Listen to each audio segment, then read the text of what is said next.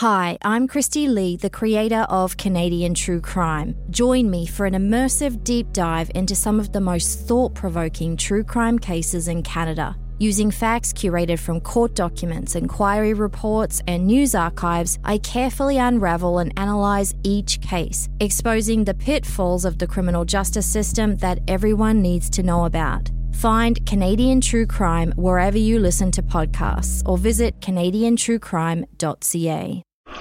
You're listening to a Frequency Podcast Network production.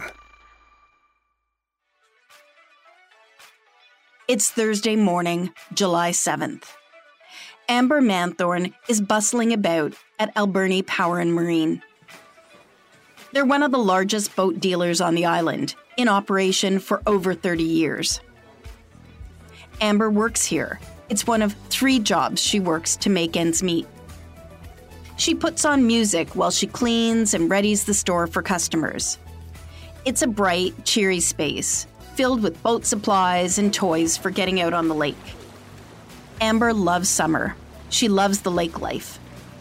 She sings as she goes about her work. Amber's friend and colleague recalls stepping in the door that day. She loves Thursday morning when Amber has cleaned. The whole place smells amazing. When Amber doesn't show up here the following day, the search for Amber and for answers begins. I'm Laura Palmer, and this is Island Crime Season 4 Finding Amber.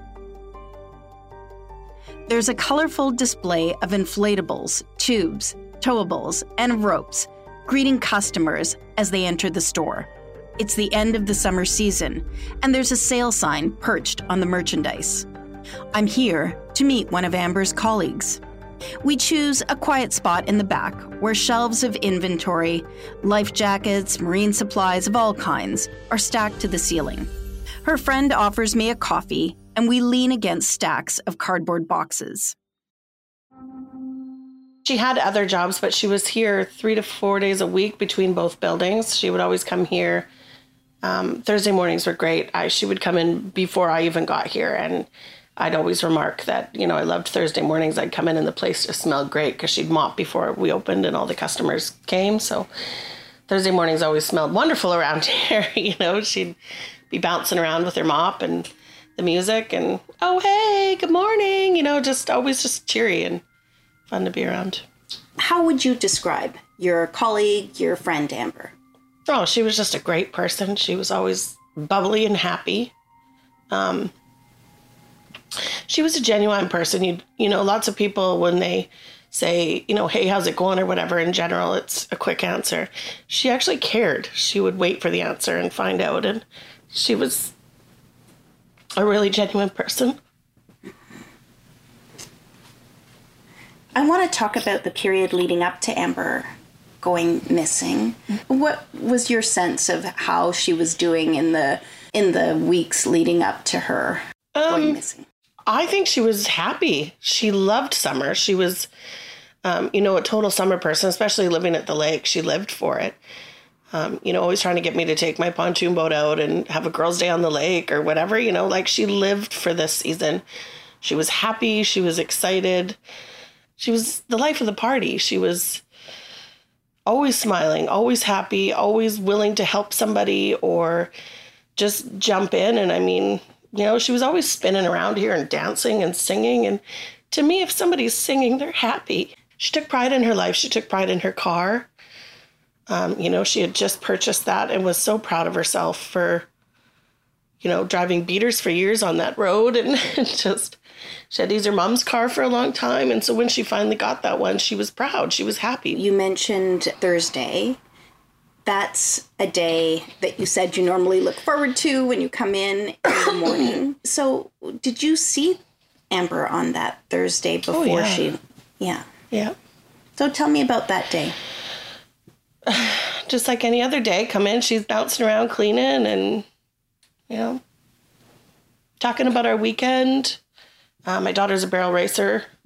Just started this February, so it's really new. She's young and took off, and Amber wanted to come see her and we were in Duncan and she said next one that she's close in Coombs. She said, let me know. You know, she wanted to come down and and watch her. And so we kind of talked about that a little bit because there was a rodeo coming up a couple weeks later. You look back on all these conversations now and they have a whole new meaning. Mm-hmm. You never know that that's going to be the last time you see somebody or talk to them. But she was sweeping around, and as she sweeps, she's always kind of shopping and buying this and that. So she came across a shirt that um, she came and we were all standing at the front, and she had Katie ring it up and asked if it didn't fit Justin, if she could bring it back. And we all kind of shoot her the sideways look. And she said, I know, I know. We're giving it a try. Or so we kind of, you know, had our little opinion about it, but told her yes, the shirt could come back if it didn't fit. And why the why the sideways look? Why why would any of you have a thought about her buying oh, something? Oh, well, just the amount of chances she's given him or the times that she's they've been on and off for so long. Um, and they had actually broken up for quite a while, and I was quite shocked that she was going to give him another chance. You know, we've had several conversations in the store when they're on, off, on, off, and the fights, the craziness, the dysfunction. She just.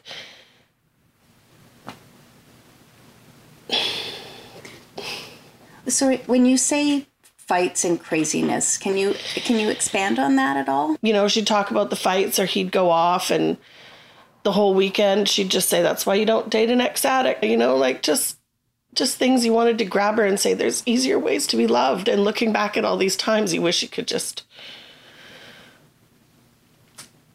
she just wanted to be happy and they fought a lot there was a lot of um, chaos. He had been sober for quite a long time clean and sober.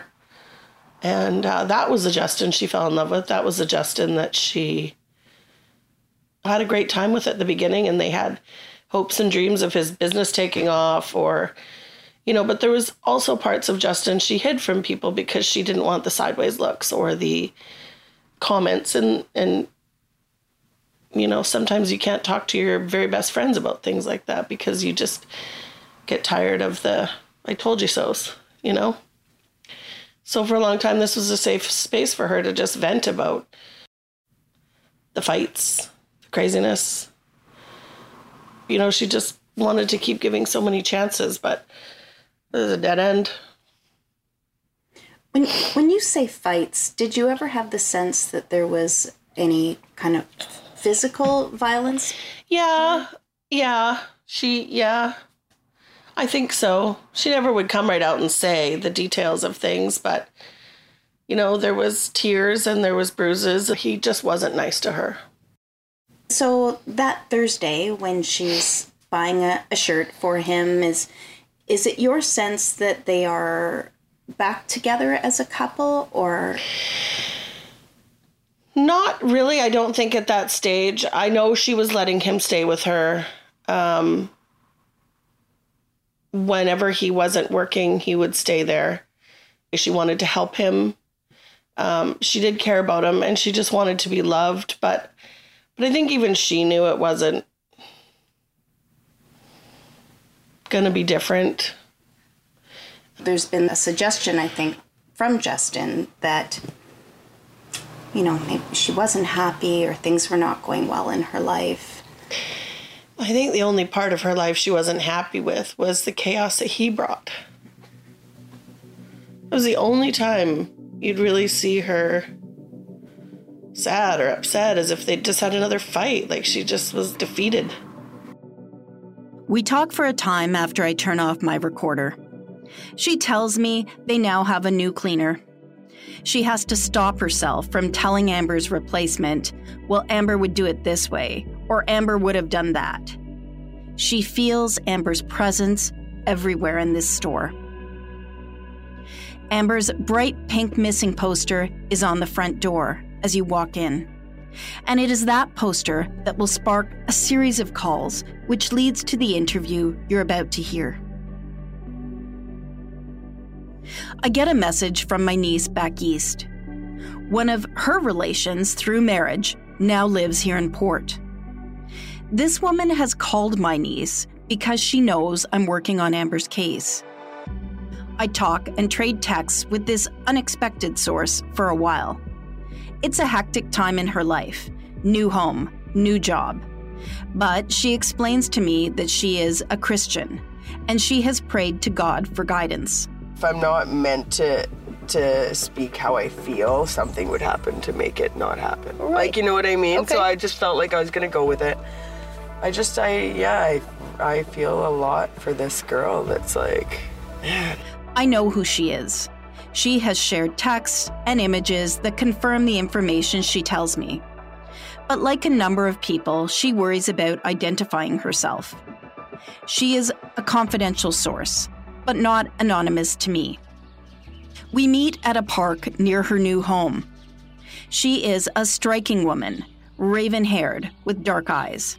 It's early on a Sunday morning, but a nearby neighbor is doing some renos, and the construction sounds echo throughout the neighborhood. Once again, my studio on wheels, my little Honda, offers a decent buffer from the noise. You got in touch with me because you have gotten to know Justin Hall a little bit some time ago. Mm-hmm. So can you just start with how that how that happened? Yeah, I was going through a time in my life where I was just feeling like I was trying to get through my days alone, but you obviously feel lonely from time to time. So I had reached out through a social platform and met Justin. It just started out as normal conversation, just like, you know, there was no intentions behind anything. It's just clearly to make um, friendships, right? So when we started speaking, the level that we were on with each other was I was on a path of trying to get back to like my Christian faith and things like that. So I knew that I wasn't looking for anything, but I wanted someone to share my day-to-day stuff with. And so we we did a lot of things together like we would, you know, say hi in the morning and at that point I was I was reading devotionals every day. So I had verses I would read every day or things that would you would read first things in the morning that would kind of bring you back down to earth and and so I would take these readings and I would send them to him and he was doing the same thing but it wasn't Christian based. He was sending me telling me that he had been doing writing in a journal for the last year and so sent me pictures of you know what he wrote every day like his goals. He had 10 goals a day and he would write what his objective was for the day like all nothing but positive stuff. He shared with me that he you know, got a Buddhism certificate, and he spent a lot of his time um, with that kind of belief system. But we both shared a lot of similar things. I uh, I enjoyed conversation with him every day, going through my own struggles, and being able to share a faith of that kind with somebody is not taken lightly by everybody.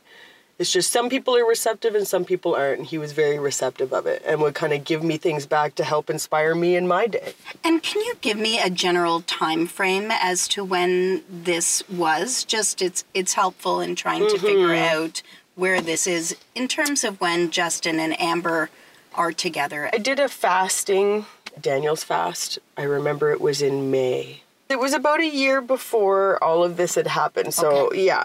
So, it was, I just remember doing this fast and sharing with him, like, what I was doing and why I was doing it. And, like, it was right before I know he had met, that he had met Amber. What do you talk about? What's the tone like? Um, it was just like, "Good morning, how you doing?" Like that kind of stuff. And then he would say good morning, and I'd tell him like, "Oh, I'm cooking breakfast," and then I'd send him my reading for the day or any videos because I watched a lot of inspirational videos during the day, but mine were always Christian based.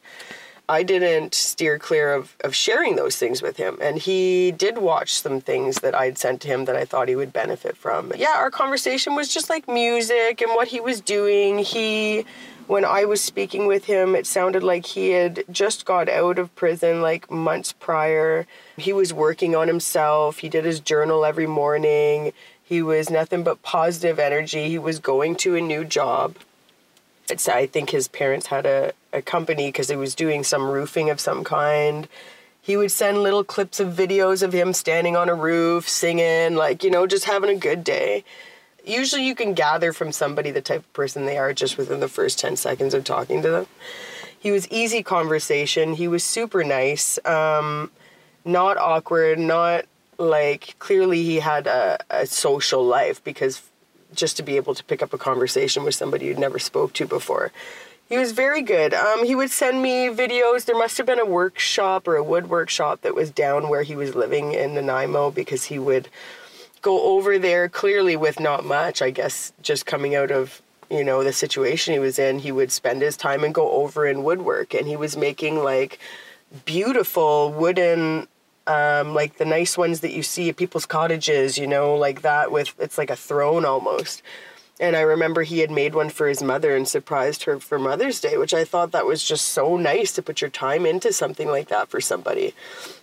Somewhere in your early conversations with him, it sounds like he is upfront about the fact that he has just Yes. gotten out of jail. Is that right? Yes. Yeah. So uh, tell me about that. So I think, I think that maybe he might not have told me those things if he didn't pick up the type of person I was. I was very forgiving. I think he could see though my heart towards people that no matter what you've done, like you pick yourself back up, you keep going. Nobody should hold you to your past. Her perspective offers some insight into how Justin could have come across to Amber when they first hooked up online.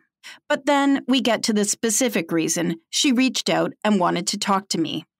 I think maybe once we started to build our relationship a bit just verbally as friendship, he opened up and one day just told me that he wanted to tell me why he was in the scenario that he was in. And continued to tell me about it sounded like a relationship he had before with somebody who had kids. They meant a lot to him, but the kids meant more to him. Um, and it was hard, and they split up. And then he, out of resentment, maybe started dating someone else in Vancouver, at which point he was going to get back together with the original girl. He had sent me some some photos and videos of things that were submitted in his court case. So it, you know, a video of him holding a gun in a car, and there was ammo on the on the passenger seat and he proceeded to tell me that what had happened was he was on his way to more or less confront I think his girlfriend he was reigniting with and a best friend because of some assumption of maybe something happening between them. I don't know what the reasoning for having a gun was, but I did ask him straight out that like why would you take a video of that? Like why why would you do that? And then also to send it to me was like a huge that was huge. So what what was the response? Um, he said to me that uh, the reason why he took videos or photos was because he was crying out for help, he felt.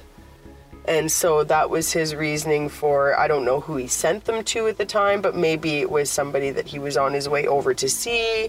Um, maybe he was crying out for someone to stop him, you know? And I, I believe it because that kind of stuff happens. In the moment you just, you want someone to stop you from doing something. So, what had happened, and I don't know whether it was a divine intervention of some kind, but he had said that his gun on the way had fired through the side of his truck. And so he, that's when he went to jail for, um, I don't know the terms of it all, but he went to jail for basically having weapons on him. This person that he was with before that he was trying to work on his life with was was located where he was going. So he was heading that way and his best friend was in the same area too and his assumption was that he figured something was going on in the way that his best friend has told had told him that he shouldn't keep this girl. He said that you should you should ditch her blah blah blah. So I think in a guy's world there's like a, a guy code almost for like when you say, oh, ditch that girl, she's no good. Like in a guy's world, I would assume that means like he knows something that's happening that Justin didn't know. Obviously, was very upset in the moment and was going to do something, and I don't know what, whether it was to express how angry he was, or I don't know. I don't know what his intention was with that, and he never explained that part. To be clear, this source is continuing to discuss Justin's actions related to a former girlfriend.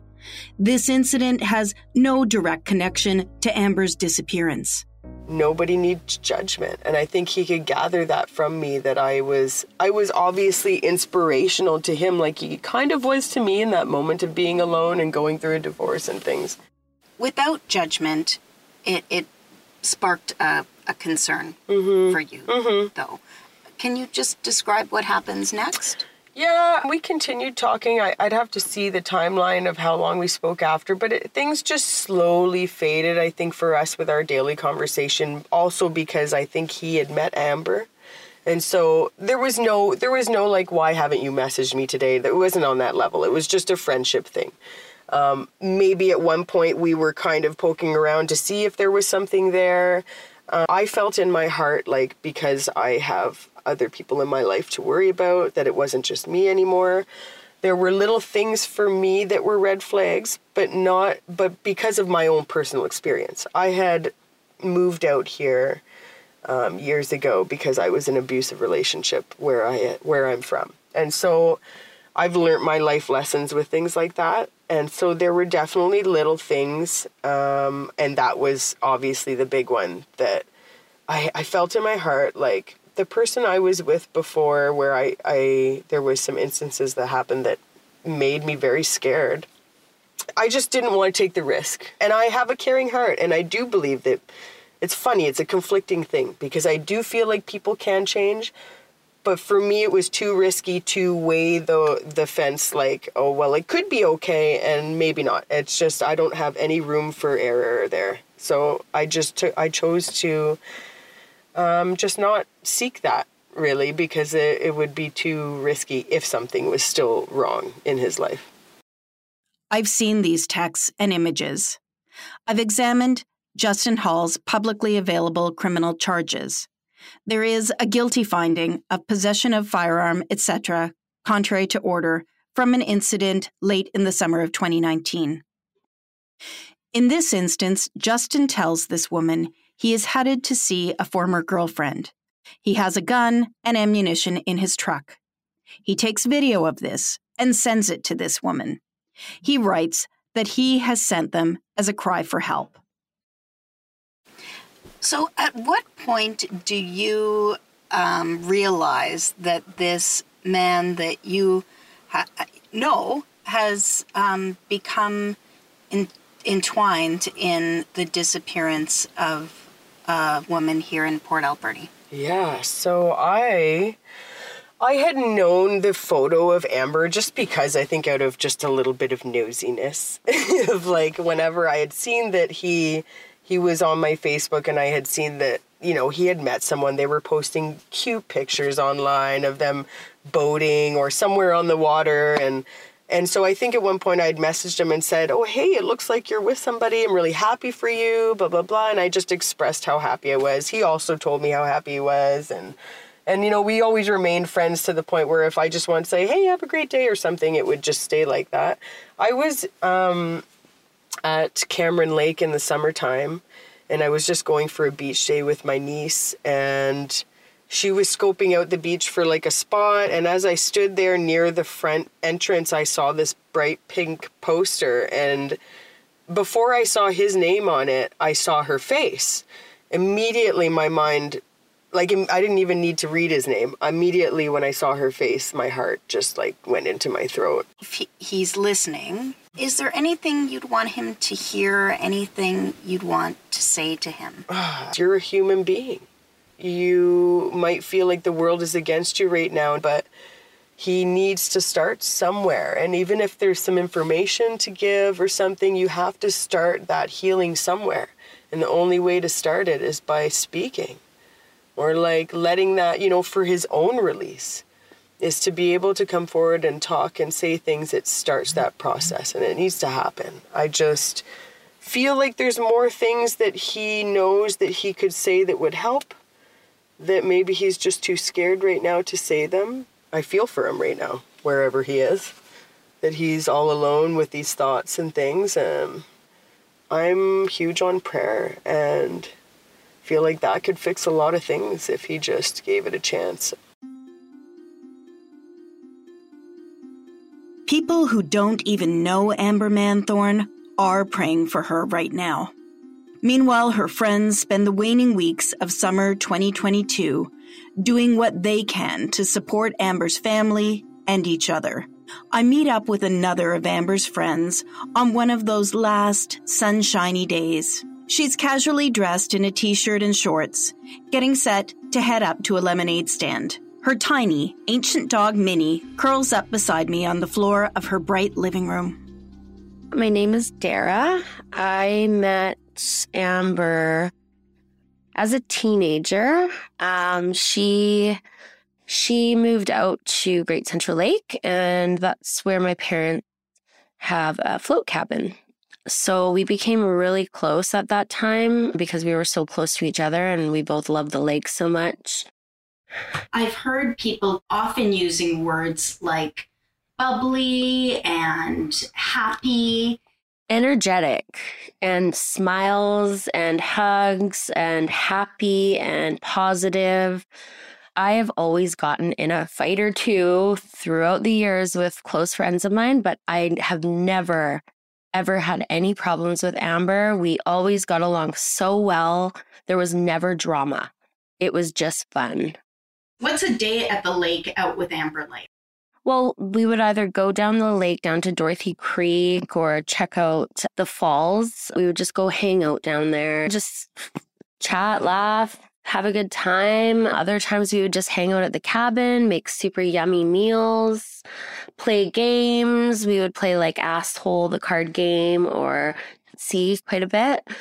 Um, and then other times I would go over to Amber's place and she had the beautiful beach right there in front of her house.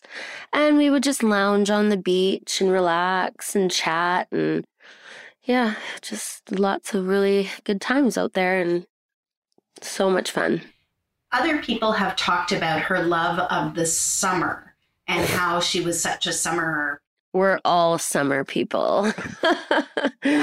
yeah, like living in Port Alberni, you know, anybody that that has been here or knows of Port Alberni knows that it is very dark and rainy for most of the year. So most everybody that I know, they we take advantage of the summer and we enjoy it as much as we can with all the beautiful lakes we have and all of the hikes we have, the river, everything. There's a lot to do um, in the summer, whereas in the winter, you're going out and you're probably getting rained on or snow or just dark, gloomy days that last forever. What do you want people to know about your friend? That she would never, ever just leave. And she didn't deserve what I imagine happened to her. You and most of the people I've talked to seem fairly certain that Amber would not have just gone away or needed a break or, or whatever. No, she wouldn't. Uh, wh- why is that? Why are you so certain that? Because she loved her life here. She loved her mom. She loved her friends. She had a great group of friends. She loved her home. She loved the lake. She had two different jobs that she worked and she worked all the time and she would she would never ever do something like this. Like I knew within 2 days that something was terribly wrong. It makes no sense. I wish we had answers and I hope we find them soon. All of this began at the start of the summer and as you look towards the end of summer, what are you hoping the next few weeks or months look like for you and those who love Amber? We want answers. We want to find out what happened. And I hope that we don't have to wait forever because not knowing where she is and what happened to her is just so hard for everybody. And, you know, somebody did something and we want the truth. I'm begging everybody out there, please, if you have any information regarding Amber or what happened to her, where she could be, please call the local police here in Port Alberni. And with any tips that you may have, I think like at this point, where anything helps. And somebody knows something out there. Somebody knows. And we will find out. At the time of publishing, Amber Manthorne has not been found. The search for her is ongoing. While her disappearance is certainly out of character, it may not be a crime. Police have not ruled out criminality in her case. None of the allegations of abuse involving Justin have been proven. Anyone who may have information and has not already spoken with police is asked to contact the Port Alberni RCMP at 250 723 2424. That's 250 723 2424. And if you want to help support Amber's friends, please join them on Facebook through the group Finding Amber Manthorne. I'm Laura Palmer, and you're listening to Finding Amber, Island Crime Season 4.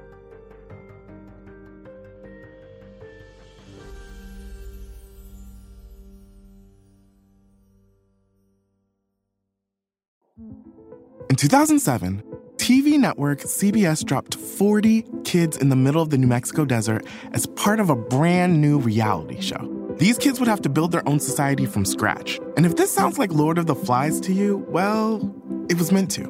We were on this mission together and we were going to prove to the world that we could make a better society than adults could. I'm Josh Gwynn, and I want to know what this wild TV experiment was really about. Split Screen Kid Nation, a six part podcast from CBC. Available now.